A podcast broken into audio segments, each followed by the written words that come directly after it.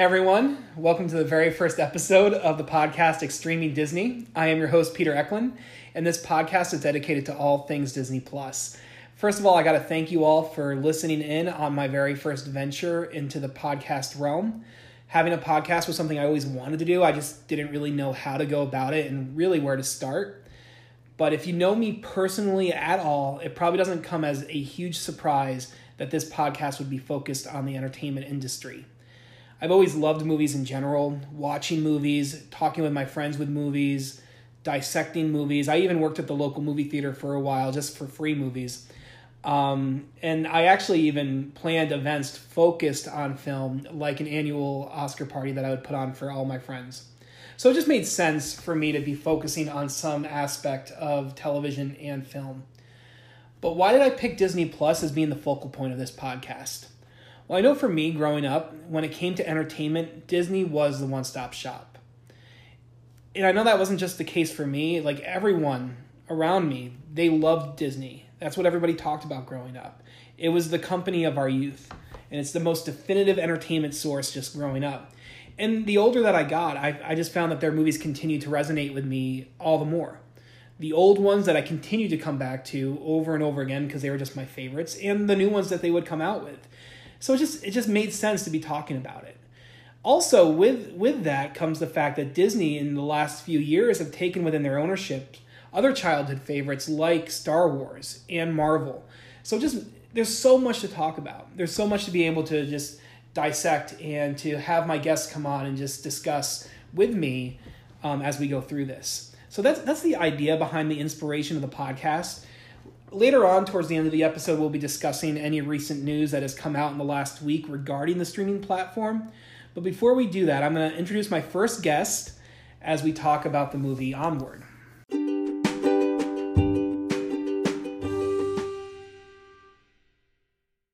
So the moment that I knew Onward was going to be the the topic of our first episode, I knew that my guest had to be Tyler Merrill. Say hello to the listeners, Tyler. Hey, how's it going, guys? I'm pumped to be a part of this. So Tyler, as as the podcast is first being launched, we're kind of in the middle of Corona. What have you been doing um, with your time? So, um, so I work at a mom and pop music store, and so uh, we're definitely not uh, an essential business. So we're closed down, and um, we're lucky enough that our uh, our product isn't perishable. So you know, it's all that stuff's going to be the same as when I go back. So. Um, so I've been staying at home. Uh, I've been kind of getting the house ready for our baby. Uh, me and my wife Abby were uh, expecting a baby May thirtieth, which is coming up pretty soon. And uh, so I've been in like daddy nesting mode, like getting Mhm. rooms ready, like getting projects done that I've been putting off and getting the house baby safe as much as I can. Um, and uh, obviously playing a whole lot of Animal Crossing, an embarrassing amount of Animal Crossing. Um, and yeah, we've been watching a ton of Netflix, Hulu, Disney Plus, you know, just just to pass the time. So Yeah, and I think that's kind of the reason why I thought I would even go this route with this podcast is just kind of talking about the streaming world because really that's where we're getting all our entertainment at this point. Movie theaters are shut down. We literally can't go out and do really anything Right, at yeah. this moment in time. So, you know, we're getting our entertainment from Disney Plus, from Netflix and Hulu and Amazon Prime and whatever else people are using. So, yeah, I just I kind of felt like it would make sense yeah. going about this. Mm-hmm. Um, what have you been watching on Disney Plus? Um, so we've been actually it's really funny because Abby has been catching up on a lot of um, old Disney movies that either she never got the chance to watch or watched it when she was like four or five and then never saw it again. Like Alice in Wonderland. Um, Right. She never saw Alice in Wonderland before and she was delighted because she's into she loves like really weird fantasy stuff. Yeah, that's like right up her alley. Yeah, for sure. Um, and so it's been kind of fun to like watch some of these with her, and a lot of times them being the first time, you know, instead of being a kid, being an adult, and that's been really cool. Um, and to kind of share in that with her. So yeah, so a lot of a lot of the old standbys. Um, uh, it was fun to watch Aladdin again, which is one of my absolute favorites. It was fun to. Uh, um, I think we were watching Sleeping Beauty, which I forgot a ton Wow. of stuff about too. So Yeah. yeah, just kind of old standbys. Yeah. Yeah, um, same with same with my wife Jess. She hasn't seen a lot of Disney stuff. You know, she'll return back to the ones that she's always loved, like 101 Dalmatians and Right. the Aristocats, but she's never seen Lady and the Tramp or Sleeping Beauty. So we recently have watched a lot of those. So that's been cool. Yeah. Um, that's awesome. That's really cool. Um, so yeah, Tyler being my first guest is not just because he's like one of my really close friends, but you know, with, with that, we've stood alongside each other in each other's weddings, and we were roommates for years before that. We lo- we worked together at the mo- local movie theater that I mentioned before, but also, and I know this is why I wanted Tyler to come on for this show. Um, is that Tyler is one of the guys who first introduced me to the world of Dungeons and Dragons. Like growing up, I always wanted to go and do those kinds of things and like do some tabletop games with, you know, um, RPG action and just stuff along those lines. But none of my friends were really interested in it as much as I was. Um, so living with Tyler, we just we had a blast. Like just us and our roommates at the time, just playing D and D all the time. So I just knew he was going to be the the perfect guest for my episode, for my first episode, Yeah. talking about Onward. Yep. So what?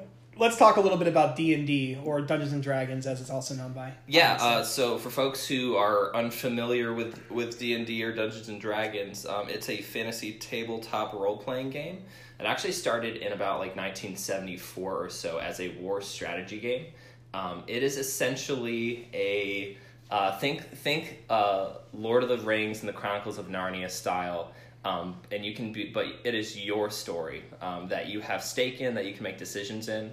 Um, all the actions that you do, you're rolling dice to determine how well you actually succeed or fail in them, which is really cool because it adds this aspect of randomness. Um, and again, when you're playing with your buddies, uh, playing in character, um, someone that's not at all like you are in real life, or you can play just like yourself. Um, it's a either way is a really good time, and uh, um, yeah. So we've been I've been playing for about tw- since 2013, so about seven years now. Um, and man, I thought D and D was for the nerdiest of the nerdy, which it probably probably is. I mean, Uh, we have to look here around the table. Yeah, know? right. Um, and I probably would have been playing this at ten years old had I known what this was. But um, Yeah. yeah. it's it's a wonderful game, super fun. and Tyler has been the the DM, the dungeon master for the most recent game that I've been involved in, and um, I've I've only really played with two different characters and one who I've been playing with recently, but it's been a little while since the last time we played, probably due to Corona. Right. Um, but it's it's really funny because this movie onward it just pulls in so many things from the world of D and D. I actually was looking in on it, and apparently they had a lot of the creators or the the people from the company of Dungeons and Dragons come in and consult with Pixar Oh, good. in the making of the movie. Yeah, I mean, they would have had so many people be very upset if they really messed up on like classic creature mis like misnames or whatever. So, I mean, I'm I'm very happy with the way it turned out, and um, I guess that makes sense that they had some consults. So good for them. Yeah, and, it, and it's definitely very much just a, a love letter to that to that world. yeah. Obviously, with the characters and the world that we're entering into as we w- turn on that movie. Um, so, in talking about Pixar, because that's we're going to be really the focal point within the company that we're talking about. Do you have like a, a favorite Pixar movie or moment or Yeah. kind Um, of looking at, at this? So I've been really digging the more like the I feel like the more recent stuff in the past like uh, I want to say five or six years. You'll forgive me. I don't know the exact Pixar timeline, Sure. but um, ones that really um, take a big, big kind of ri- uh, big risk in terms of um, doing something really different, like Inside Out, where it has everything to do with like emotion and um, and how we process it, and having basically putting in a format where kids can watch it and kind of understand how they can uh, how their emotions and how their brains work. Um, and it's really incredible. Um, and then Yeah, also incredible. did it.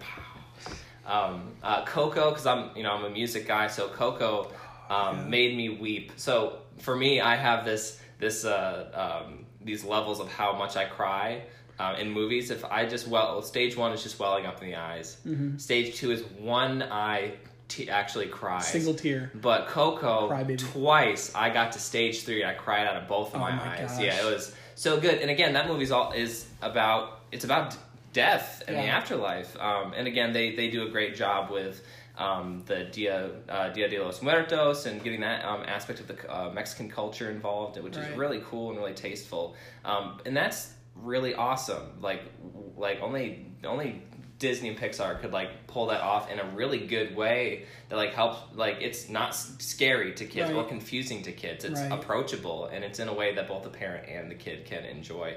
Um, so yeah, I, I like those a ton. Um, and uh, go ahead, go ahead. Yeah, I was just gonna say. I mean, Pixar for me, growing up, I watched Toy Story and Toy Story 2 Mm-hmm. over and over again. But it, like getting older and now being an adult, the emotional notes in the most their most recent movies have have really done me in. Yeah. And I'll just find myself just crying. You know, I found myself crying watching Onward, but you mentioned Coco already. You mentioned Inside Out. And I think honestly, if they came out with these movies back in 95 when Toy Story first came out, I don't think it would necessarily land the way it does now. Like they've earned the right to break our hearts. Right. You know, so it's just like I I love both those movies that you mentioned, and because it, it brings me to a point of just I'm like, oh my gosh, overwhelmed with emotion, and I think Onward did that for me again. Yeah, well- especially the ending. Well, they've also gotten good at that in terms of like figuring out um, how to I don't know the right way to say it, but at least how how to like really get into your heart, I suppose, um, because a lot of it is super relatable, and if you can't relate to it yet, you will Right. at some point. Um, and so they've gotten really really good, and I think. Um, key parts of it too are like I'm sure they did wild amounts of consultations for Inside Out as Right. an example because like um, one of my favorite um, parts of the movie Inside Out is when um, they're getting on the train and they have a box of, of opinions and facts, and they get and they get knocked over. It's like, oh no, uh, the opinions and facts got, got mixed together, uh, and they're like, oh, don't worry, that happens all the time.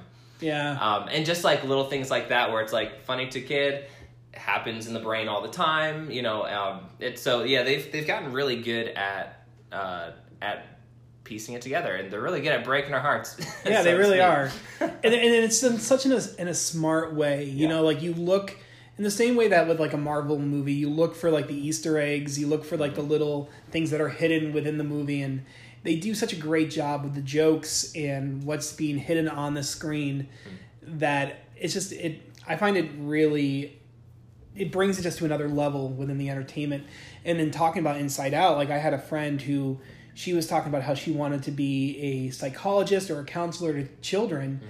And she said, This is amazing just in regards to what it does with the conversation when it comes to understanding emotions and mm. understanding how to like, okay, sadness is is not necessarily something that is bad in the sense that it's, it's kind of processing and telling you how you Right. how you feel and what's important to you. So it's it's just really really great. But um, let's get on to onward. no more talk on Inside Out. Um, what are your what are your general thoughts of um, for the movie? Yeah, um, so when I first saw it, I didn't get a D&D, uh, okay, so when I first saw the trailers and ads for it, I didn't really get a, a D&D like feel at all. So like, okay, well that looks kind of cool, fantasy, like sure, I'll, I'll probably watch it at some point. And then you were like, um, TT, this movie is absolutely D&D related. Um, and I loved it. I thought it was so great. I loved um, again, I'm, I'm always paying attention to all the little D and D related things, and they were there. They were there and tastefully there. Again, Right. for uh, people who aren't really into that world, um, it's not so much whether like I don't I don't know what's going on. Um, but for people who are into it, they notice all the things, and um, and I'm that guy, so I notice all the all Sure. these things, and it was a a really fun adventure to watch and, and be a part of. I wonder if like this is gonna encourage people to actually get involved in, in doing role playing games, you know, and, and being a part of a D and D game or something. I mean, I'd hope so. Um, because again, it like there's never been a cooler time to be a nerd than now. Um, Yeah. And for people who haven't yet taken the leap or still have the reservations, um, I mean, even even now, Disney is like, hey, D and D, yeah, it's cool. Um, and it's interesting because I mean, Disney's all about fantasy and castles and Right. you know all adventure and it's a really natural like pairing honestly it's it's interesting that it took so long for something like this to happen but um i'm glad it did Yeah. Um, so this was directed and written um, by Dan Scanlon. Um, his he's only uh, the only other movie he did was with Pixar. um, and it was Monsters University, which wasn't one of my favorites. Okay. But this is like I got to tell you, um, I do. A, I'm. This is where I am such a nerd. I list off all the movies that I see. So for 20, 2020, I have a list of like ranking the movies that I've seen so far, and right now, Onward is on the, the tip top of the list. Oh, yeah. And I watched it again last night, and I was just like, man, this movie is so good. Um, but this, yeah, the the writer and director. I mean, when you're a part of the Pixar team, they kind of they tend to keep everything usually like in house, but um, and so there are a lot of repeats in the director. So I feel like he's somebody who's kind of been around a while. Um, I don't know. Actually, I should probably if if I have a podcast, I should probably do all that research, but I didn't Yeah. um, because I, I do like the idea of trying to keep this um, slightly informed, you know, with the podcast, but just mostly just regular guys talking about Right. about the movies. But I I love the world. I love the world that we were kind of entering into. It was very much. It was reminiscent of. It was kind of what I wanted Bright to be. Yeah. If you remember that from a couple years ago Yeah. with Will Smith Mhm. and I just where that fell as far as um, the world itself, I felt like, and like it trying to make it hard edged, you know what I mean, Right. making it a rated R movie. I'm like, oh, you have so much that you could have worked with. I really feel that like Onward really stuck the landing when it came to that. Yeah, it was a really um, it was really interesting. Um, so I I love this whole like our world, but like sort of like a different dimension in a sense. Like for example, like I love Full Metal Alchemist a ton, Okay. and that's that takes place um, in this um basically um, instead of like electricity um, being the or and sci- instead of science being the main thing that is chased after, it's actually alchemy that ends up being what actually shapes the entire world instead, and that's that's where kind of like our two universes divide. Um, and uh, and so in this particular world, it's interesting that. Um, you know, it's this fantasy world that suddenly decides that you know, for people who can't do magic, and want a simpler life that techno oh, wow technology really makes things easy which is true in Yeah. our life we just didn't have magic Right. um, and that that kind of blows my mind in a sense that um, and also it was a hard hard for me to kind of suspend my belief that like I think there'd be a heck of a lot more people doing magic Right. in the movie than that you know too many pe- it seemed like too many of them kind of forgot and just were like yeah no I'll I'll stick with my technology Mm-hmm. you know and this modern technology that we have now not like crazy futuristic technology Right. um, but yeah And I, and I think we can talk a little bit more about some of those things. I mean, we'll we'll we'll go heavy into the the spoilers later on in the podcast and Okay. Kind of give everybody a warning. But you know, you see these mythological creatures. Um, a character who's a centaur, who's like riding along in his in his cop car. He's he's a cop in the in the movie. He's one of my favorites actually, and he's like the one character is like you could like run. You know, you can gallop. You were made for this. You Seven- know, 70 miles an hour yeah. and he's like now take the car And so, like, this is a world that has totally lost touch with their roots and who they were and what what it was that made them to even to the extent that they're like, ah, that doesn't exist. That never really happened. Right. You know. Um, but yeah, I, I I love this movie. I love the characters. Um, the the two brothers. So the two brothers, the, they're the leads of the movie. It's um, Tom Holland and Chris Pratt. Um, the actors, they're everyone knows I think who they are. They're famous from the MCU. Tom Holland playing Spider Man and Chris Pratt playing um, Star Lord and Guardians of the Galaxy. But they're a younger and older brother mix here, and I I just I, I fell in love with their characters. I fell in love with their story, their their whole motivation throughout the movie in regards to doing the spell to bring their father back, who um, died when when the older brother was was very young and the mother was still pregnant with the youngest son. Um, and they don't go into like how he died, and obviously that's we don't need to do that, and that's good. No, let's spare the kids, Right. You know, Yeah. to some degree yeah they just said he got sick because we're we're dealing with you know a widow and their you know fatherless children you know so it's like a pretty it's hard heavy enough yeah it's a heavy it's a heavy topic to be talking about and Yeah.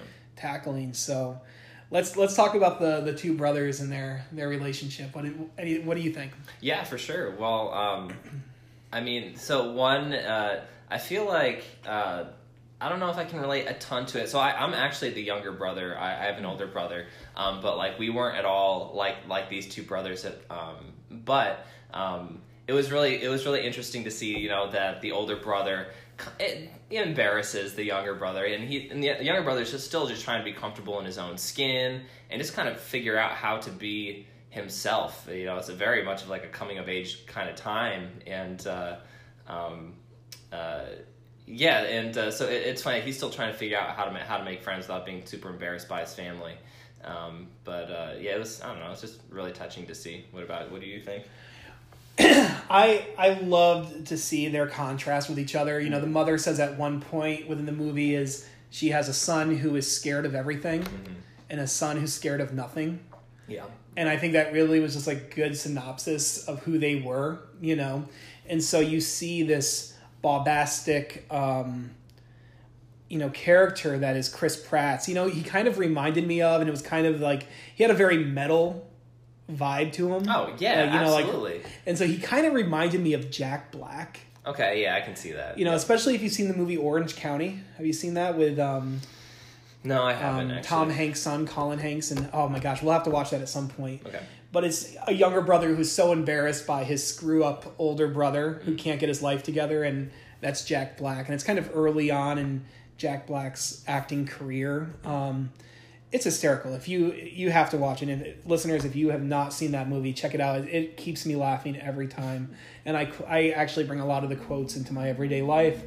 Um, and there is definitely like a um, heavy metal. He has this van. He's called Guinevere, and he rides along in it, and it's just like I don't know. It's it, it's really it's really kind of funny his his character because he's he's like somebody who's hanging on to that old world, the heritage. You know, he's kind of almost like chalked up as being a um, a activist. You know, who's a, who's like you know hey, hugging monuments, and people are just like, we got to cut these things down. And he's like, no, we're escaping what who we were. You right, know, Yeah. and so, um, and then Tom Holland being his character Ian is so nervous, and honestly, those first scenes of him just interacting like with his classmates or whatnot are so hard to watch. Yeah. You know, because he's, he's got this kid who's like walking all over him, and then he's just trying to invite some other kids who are nice kids. They're not mean or anything Yeah. to his birthday party because that day is his 16th birthday, which is a big part of the movie. right. Um, and he's just so nervous and he's falling apart and he's being embarrassed by his brother and it's just like, oh, so the the movie really is Ian's journey, Yeah. you know, forward, and obviously his older brother brother Barley as well. But yeah, do you have any more thoughts in regards to them? Um, not necessarily. No, I. Like I said, I think if I had uh, a lot more relation between the two, I mean, I definitely had that like awkward teen phase, but um, um, I think probably I had that more awkwardness when I went to like like a summer camp where like, okay, clean slate. How do I make friends again? you know. Yeah. So, but otherwise, no, I think that kind of covers it for me.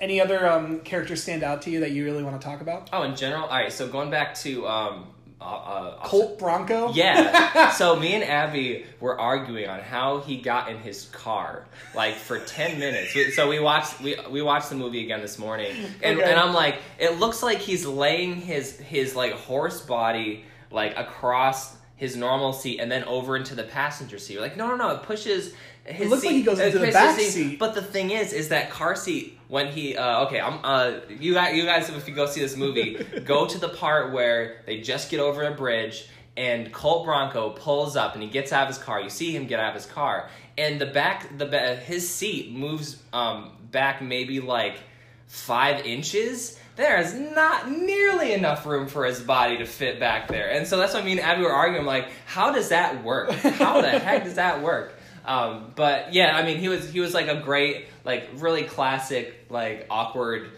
awkward stepdad, just Yeah. trying to be cool, trying to trying to connect with the the stepkids. And that's a, an always an awkward time too. And and that's and that's the thing. In this movie, was he established as a stepdad or was she no, just he's a dating? boyfriend. was a boyfriend. So that's like I feel like Disney very often, you know, if they're they're famous for you know killing off parents, you know what I mean, Sure, within yeah. their movies, and if you know there's a whole thing of like if they have both parents within the movie, someone's going to die, or there's Right. only one parent who's actually in the movie itself and they Right. who's involved in stuff. But this is like one one of the first times, and then if there's also like if there's a stepfather or a stepmother, that's already kind of established going into the movie Yeah. This is such a whole different thing where it's like you're watching your mom date someone someone else Someone new, yeah, yeah. someone new or you know you've, you, she's only been maybe a single mom Right. so this is just so that she's dating um, Colt Bronco who's this cop and he's he's not mean or anything he's not a bad guy there's no bad guy in this movie No. you know Yeah. um, and he's just his laugh is cracking it's it is so it's so great. It tickles me every time. You know, the, but every time the two times I watched the movie, um, yeah, he was he was awesome. He was and his pursuit of the boys as they're going on their big adventure, and then obviously we got to talk about the father. yeah. Yeah. So they they cast this spell early on the um, in the movie. You know, there was this spell that was kind of left for them that they needed to do in order to bring their father back for one whole day. Yeah. And he, you know, the father left them this mage staff, and it really gets established that Ian, the younger one, is the one who has the the sorcery power, the the magical power within him to to do all these things. Right. And so he, he starts bringing his dad back, and he gets distracted or something, or the brother, older brother tries to jump in there too, and he only comes back with his bottom half. So Right. it's like from the waist down, and it's his legs, and they they put together this like this winter coat with sunglasses and hoodies and whatnot to make up the rest of his top half of his body. It's like ragdoll top half.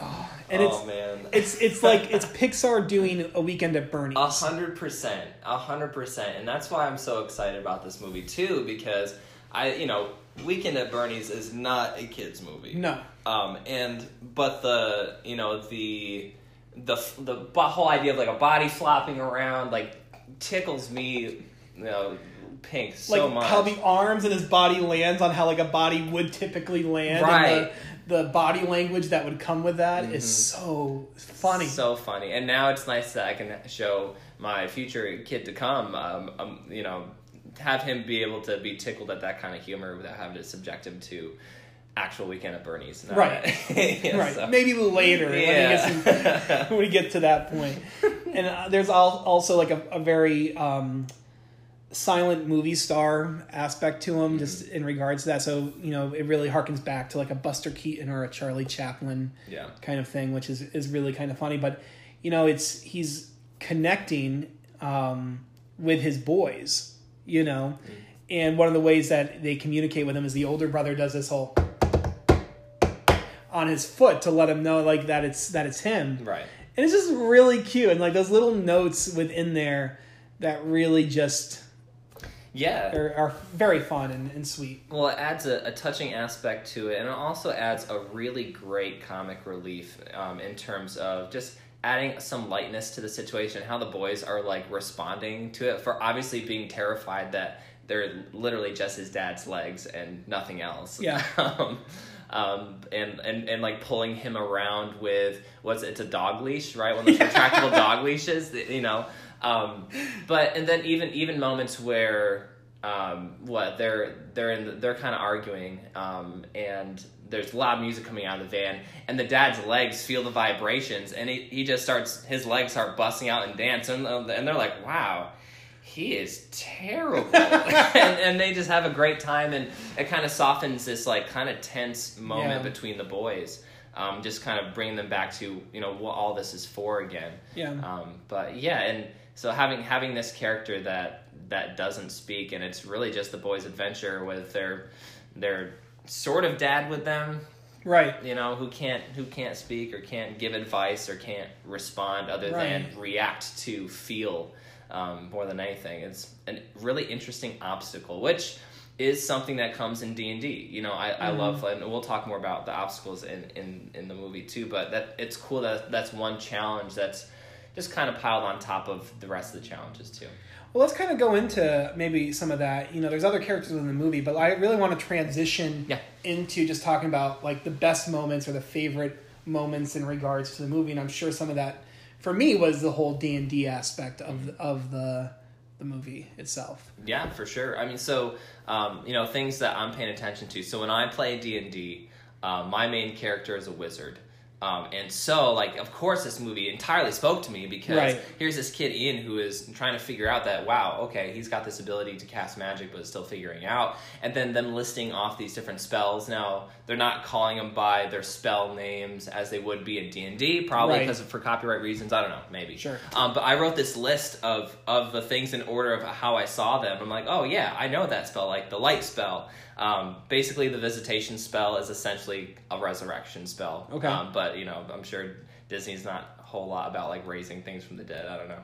The disguise spell they did, levitation, airwalk, lightning bolt, the whole shrink and enlarge thing was so great because in the game, um, the ability to sh- make things really tiny, make things really big, add this hilarious aspect of things always. There's this great moment where they're going into a cave and they're trying to figure out how to go down this really long, uh, long river, and like this could go for miles. How do we, how do we go?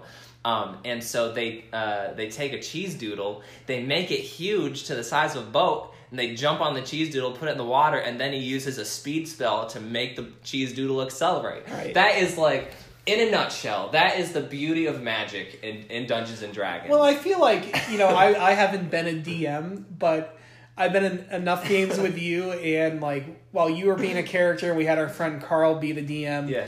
um, just kind of throwing out these ridiculous things that was like, I'm gonna do this, and he's like, ugh. And they have to figure out how to facilitate that. Like, can I take this cheese doodle and make a spell on it?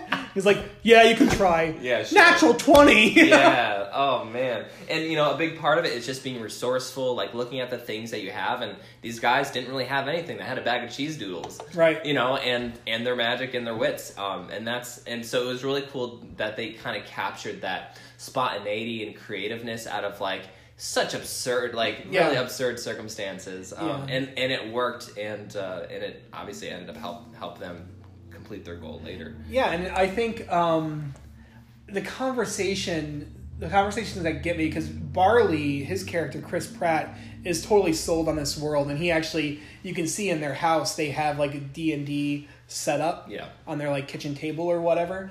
And so he's like the expert. And so he's the one who's referring to everything. He's the one who's advising his brother as he is the one who has all these magical spells. And there was a conversation in the van when they're first talking. He goes, "Oh, you're a level uh, level one mage," you know. Yeah. And I'm just like, "Oh, that's totally the conversations we have," you know, in regards Yeah. to doing anything in Magic, you know, or um, doing anything in D and D that is.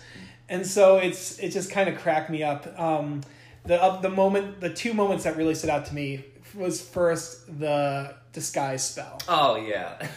That that whole scene is great because they're posing as another character from the movie, um, and it's actually it brings on one of the most heart wrenching moments within it, where it it it really shows on how Ian, the younger brother, feels about his older brother, right. and it's just like, oh, you know. And that is their relationship is the crux of the film. You think it's honestly about them and the father, but it's really about the two brothers. Right. Right. And so I love that scene for the comedic notes, but also for just what it did within the story to tell us, just to take that story forward, driving it to the end. Right. You know.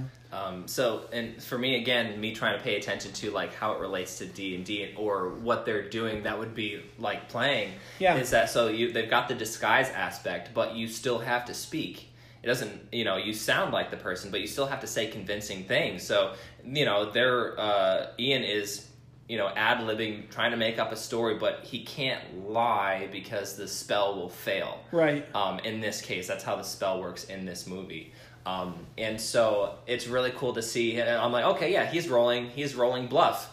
Um, and he's not rolling real well, you. Yeah. know, um, because he's not naturally very good at it, which is, you know, a skill that you have would have in Dungeons and Dragons and something you'd roll for it. So in my brain, I'm like converting the actions that they're doing into into dice rolls, um, and act and uh, special abilities or just skills that you'd have in the game. Um, and that's that was really fun too. And I think that that was probably like my biggest like, oh man, they're using the disguise spell, and then they're using bluff to make it to like Yeah. really facilitate it forward. And that was, and you know, they barely scraped by, by but um, yeah, that was fun. Do you have any other moments you want to talk about?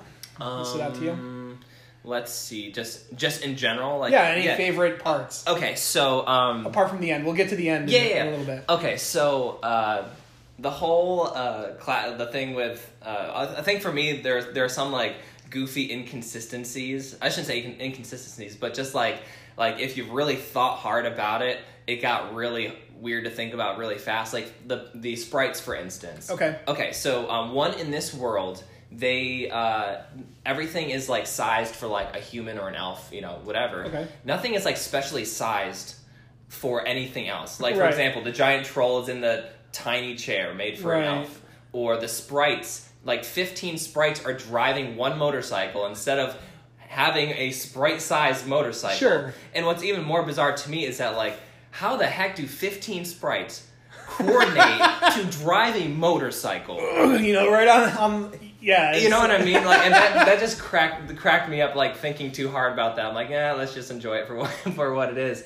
Um, but the moment where um, they're heading out and they knock over like dominoes of the motorcycles all Yes. in a row, that it, that like uh, jumped my memory right back to Pee Wee's Big Adventure. Because that's exactly what happens in Pee Wee's Big Adventure. He's around these ruffians. He's just trying to make a phone call and he wants to leave and he bumps a motorcycle and knocks them all down and then he gets into this big fight with a bunch of bikers, which is literally what happens right there. So I'm like, yeah, awesome. Just like my favorite movie, Pee Wee's Big Adventure. Love it.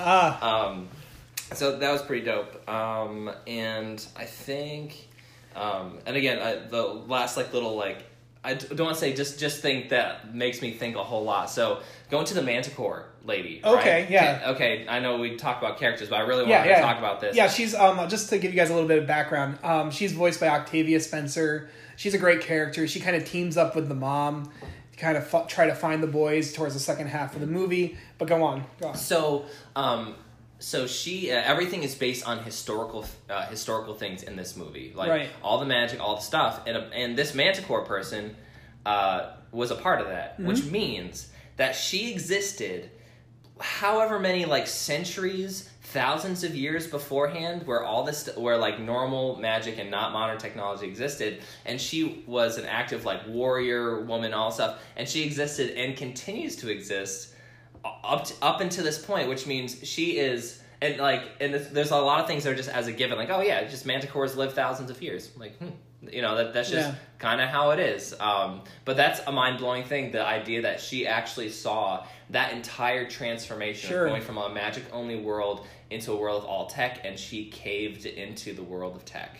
Um, you know, because it's kind of this is a world where they didn't have people suing you into a world where everyone's suing everybody. Sure, And yeah. she had to, you know, she had to focus on maybe a business that didn't focus on sending people out to dangerous quests. Right. Okay, now we're kind of like a Chuck E. Cheese instead. Yeah, Um, like and- a hodgepodge of a Chuck E. Cheese and an Applebee's or something. Right, and so I, one of those things I was thinking about, like, man, this lady has some stories to tell. Yeah. Um, and so that was that was really interesting uh, thing to think about for me. But yeah, okay. Yeah, she was cool. I liked her, and then um, she's paired up with the mom, like I said throughout the the movie, who's played by Julia Louis-Dreyfus, most famously from Seinfeld, playing Elaine, Right. one of my favorite shows. So recognizing her voice and being like, "Oh my gosh, it's Elaine!" Yeah. is really cool. Um, and they have a pretty cool adventure moving forward as well. Um, it's not as poignant as the boys' Right. adventure. It's not. It's not really their story.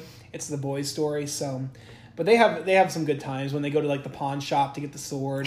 Funny scene there. Um, yeah, yeah, and then they're they're a huge part of the kind of the ending of the movie. Right. The only other thing I want to talk about that I think just cracked me up because they kind of set up. You knew it was going to happen because they set it up earlier in the movie. Yeah. Was the whole gelatinous cube? Yes. Oh, yeah. That was so great. And that's such a classic Dungeons and Dragons um, creature. Obviously, you know, for a, pl- a non-player, you know, dragons is like the iconic thing because it's Right. literally in the name. But a gelatinous cube has been around forever. Um, and the fact that they actually brought that into the movie was really, really exciting. Um, and uh, I thought they did a great job with because you can't mess it up. It's this big. Think of it like a huge, like I don't know, four four foot by four foot by four foot square of Jello that if you get immersed into it, you immediately are dissolved of all your flesh and only leaving your bones. Yeah. Which is really terrifying.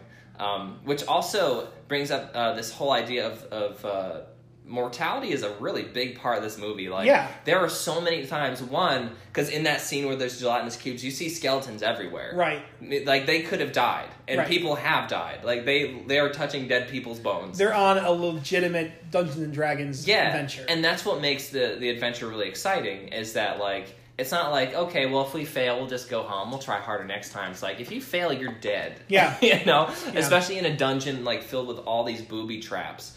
Um, which you know there are like they you know with that that one uh, hallway with the gelatinous cube and they're like there's no time to decipher the floor code we just need to grab a shield and just run Yeah. and there's just arrows and spears like shooting into their shields and stuff I'm like if they get hit this Disney movie is taking a really rough turn real- Yeah. real fast it's a totally different movie. yeah, um, so I, I love that they, they incorporate the aspects of traps Mm-hmm. into the dungeon because that's big. That's really essential for uh, to kind of really capture the D and D world. So So we've we've talked for a while. Let's let's kind of talk about kind of the overall themes or just the message of the movie or kind of we'll be probably going into the ending of the movie. So Sure. spoiler alert if you haven't seen it and you don't want it to be ruined for you, but we're going to talk about that um, within this this time period.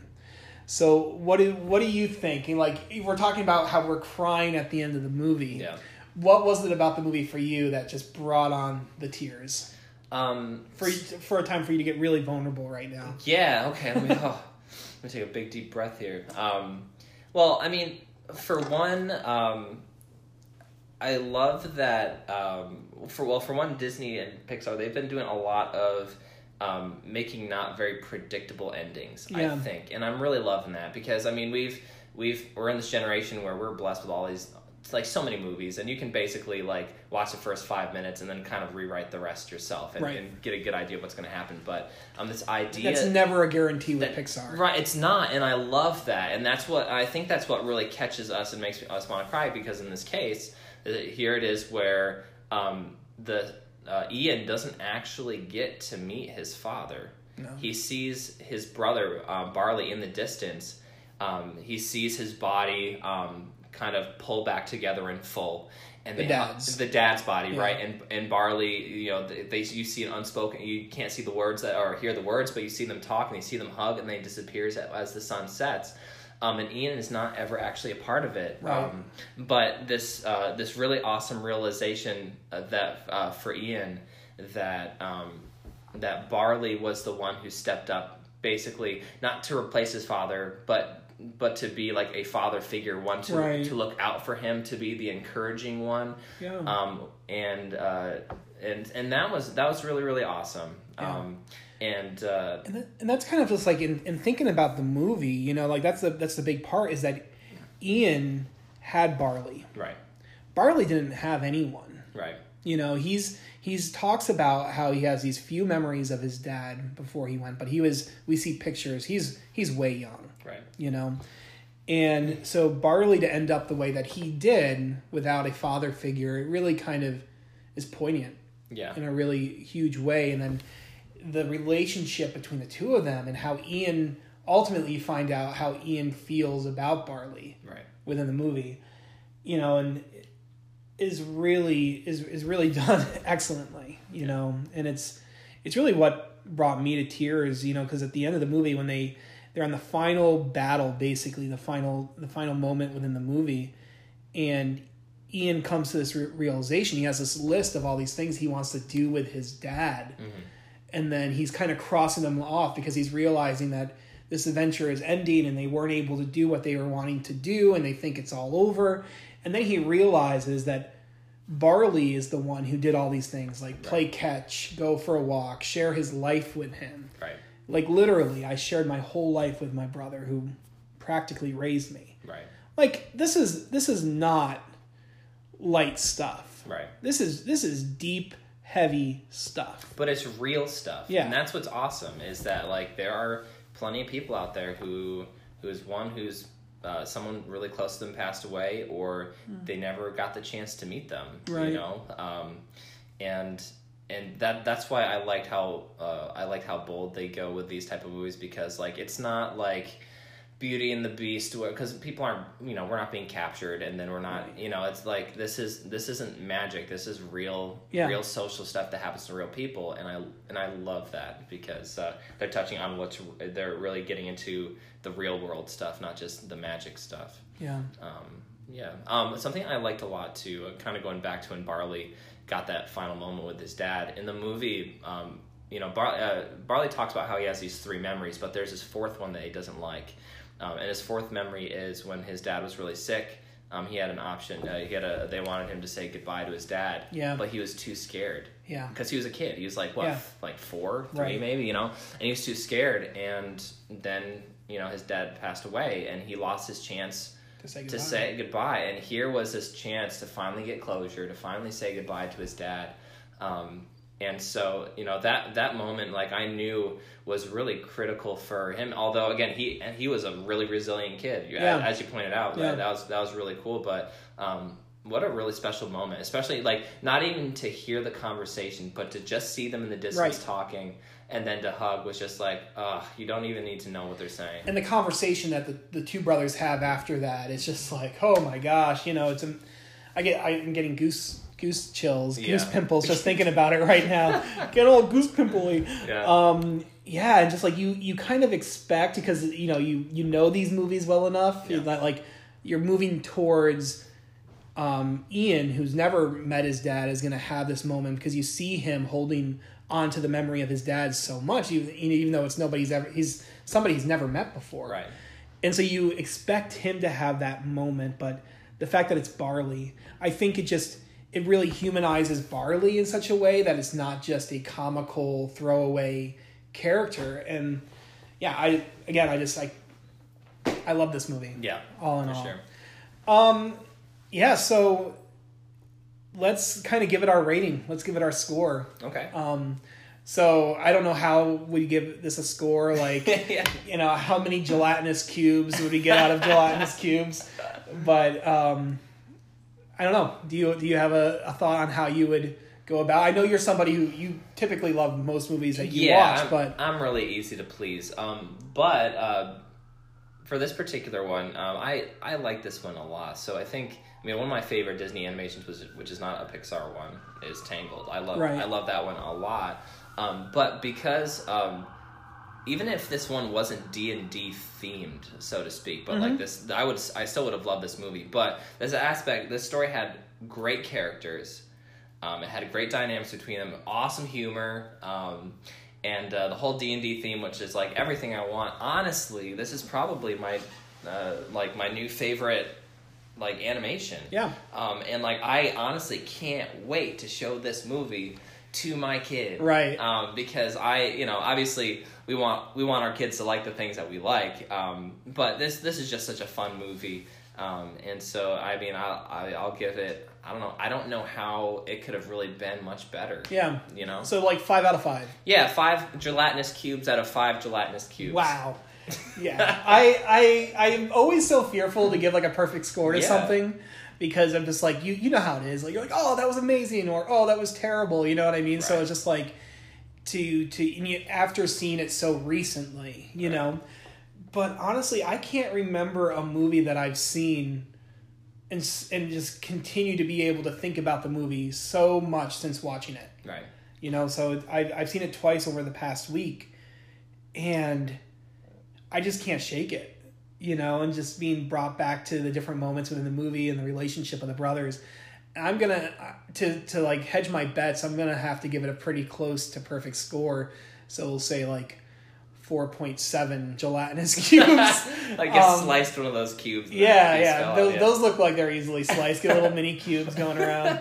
Um, but yeah, I mean, this is right up there for me as with the Incredibles. I love Toy Story 2 probably more than most other people because there's a whole like collectors Sure, yeah, aspect to Toy Story 2 that resonates with me. That some people are like, oh, this movie's kind of boring. And I'm just Well, like, I love it. and that's know? where like you know the per- that's where like personal bias comes in Yeah. and, and, you know with this with the d&d stuff of course i'm totally personally Yeah, biased i love sold. d&d yeah it's totally sold Yeah. So I think, um, yeah, and I mean, Incredibles again, superheroes. Like, Mm-hmm, come on, you're right in my wheelhouse. yep um, cool. So that's our score. We're given a, a, a perfect five and a 4.7. Um, and that's our score for the movie.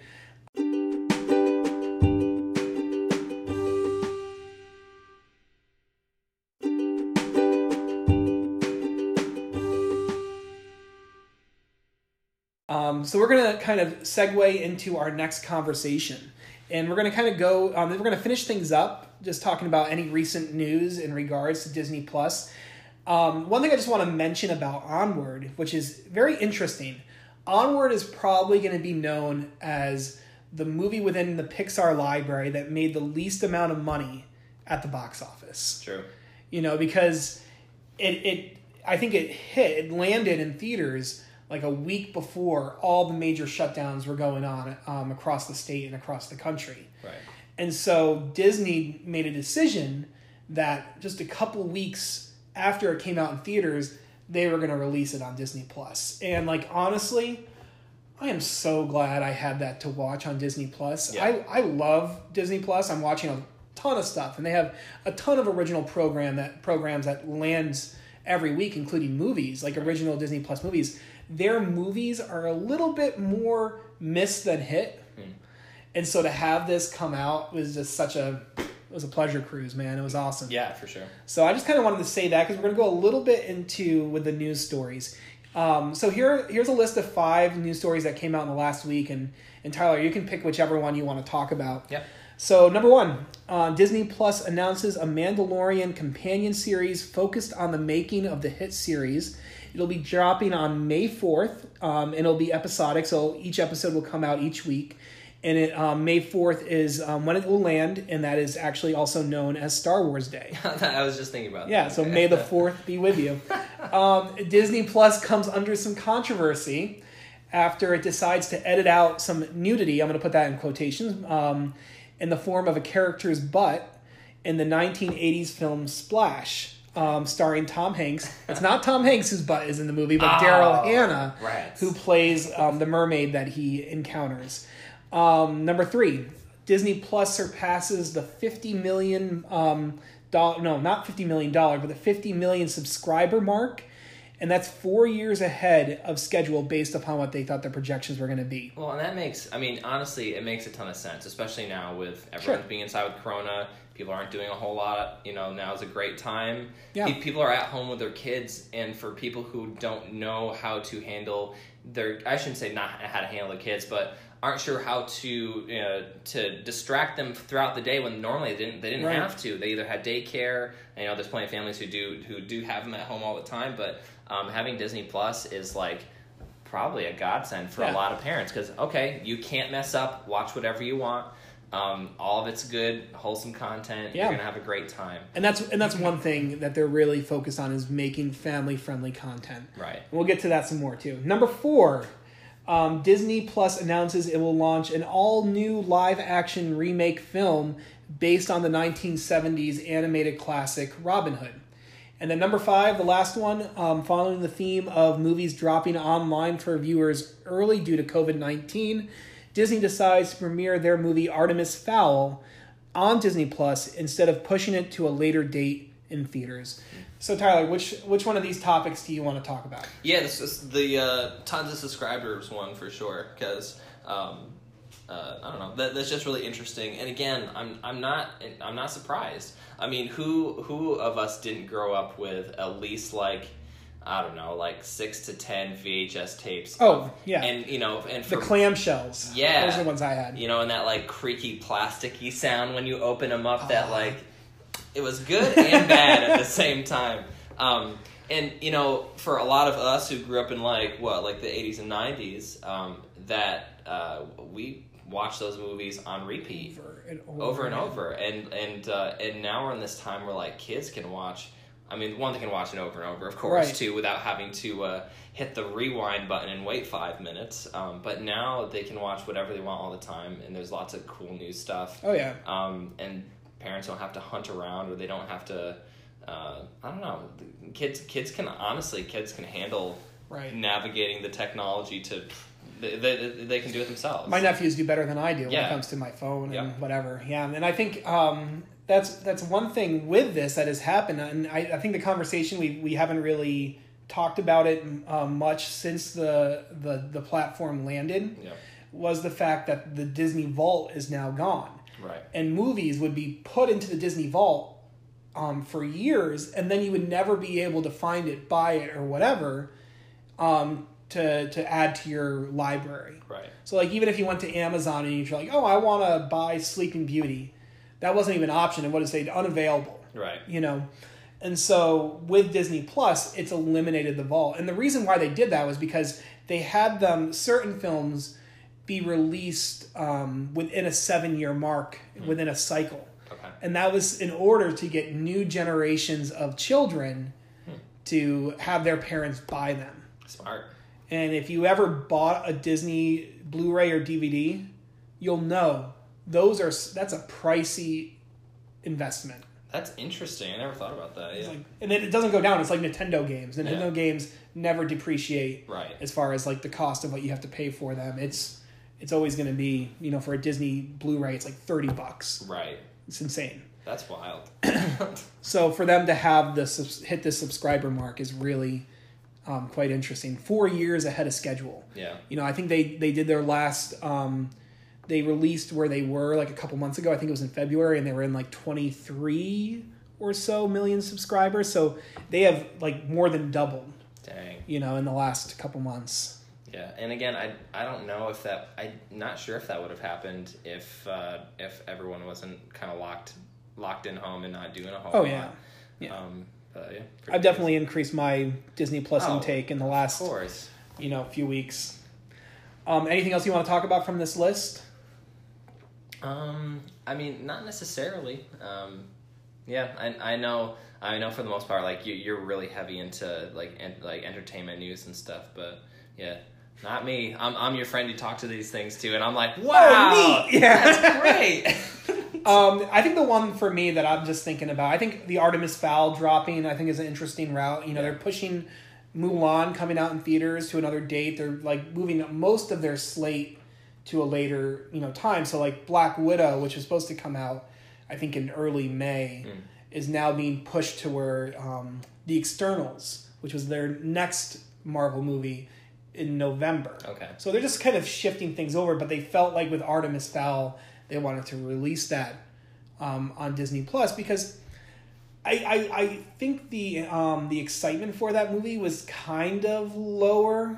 You know, we saw that already get pushed around as far as a release date in theaters. I think it was supposed to come out last fall, like in that August September time, which is Yeah. never really a good time for movies in theaters. It's such a dumping ground for not great stuff. Right. So, but I saw the trailer and I thought it looked super cool, and I think it's probably gonna get more viewing. You know, just people being watching it because it's on Disney Plus. Right. You know, so I think it is a really good way to go. Um, quick question. Yeah. Um, so is it? Because I know with I, again, I didn't read a whole lot of Artemis Fowl, but I knew they had multiple books. Um, is this a?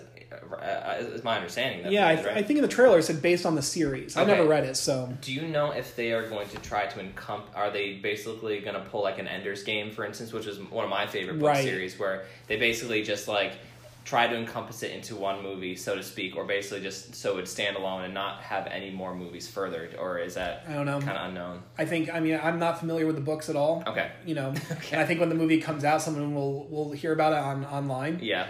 but it does actually kind of have a feel for me like Ender's Game. yeah. and so that's where I kind of think of you in regards to that because I, I think with the fantasy and but like how, how it looks to some degree it reminds me of Ender's Game or the, the feel of it. It might just because it's based on a YA um, book book series, Right, you know. yeah. But um, I think the the other thing that I really just want to kind of mention and talk about is this whole thing on Robin Hood.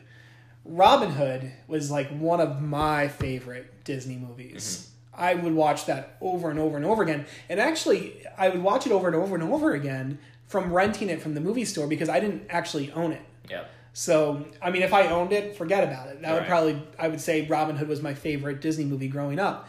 But um, currently, that's 101 Dalmatians. That's my favorite. Sure.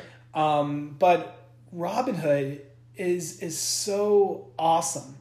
But the fact that they're going to be remaking it into a live action film, as they're doing with like most of their movies lately, you know, like we're Yeah. having Lion King and Beauty and the Beast, and Would you mean like live action that like they're gonna keep them as animals? they're but- to keep them as animals. Oh. Yes, oh my.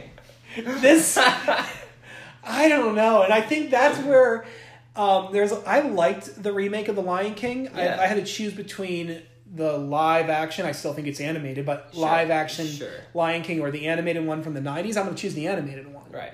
But I thought it was fine. Mm. You know, I don't know how this is really going to work because it, one of the criticisms of the Lion King was that their faces look looked just like lifeless. Right. You know, and so to kind of, I don't know. It's going to be like Animal Farm, but Yeah. but Robin Hood, and I don't know. I don't know. Well, and I, I guess I can understand why they'd want to do it. I mean, I, I feel like, and, and you might know more than I would, I feel like there's been like a couple Robin Hood remakes in the past 10 years. Am I right? Yeah, Like, how many of them? Like, so many. It's And- awful. and- right. And so I'm sure they're like, well, well, nuts. Well, we can't just like make a, a people only version because like so many people only versions have Right. been. But maybe we just got to stick with this whole, you know.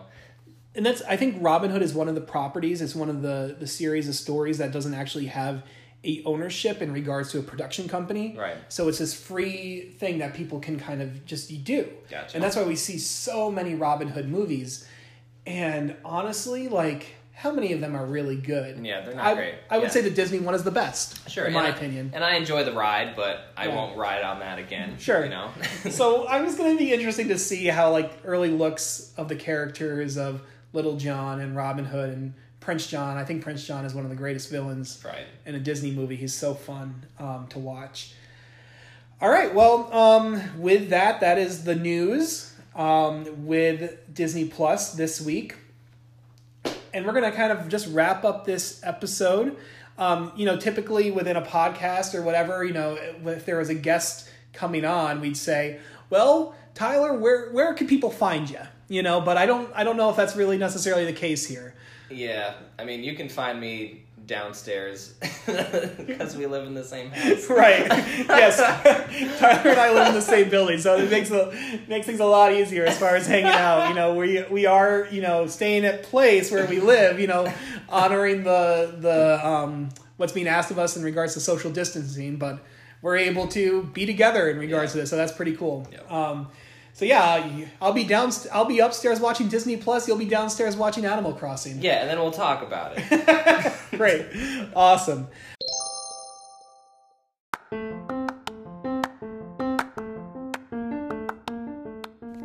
Okay, everyone. Thanks for listening.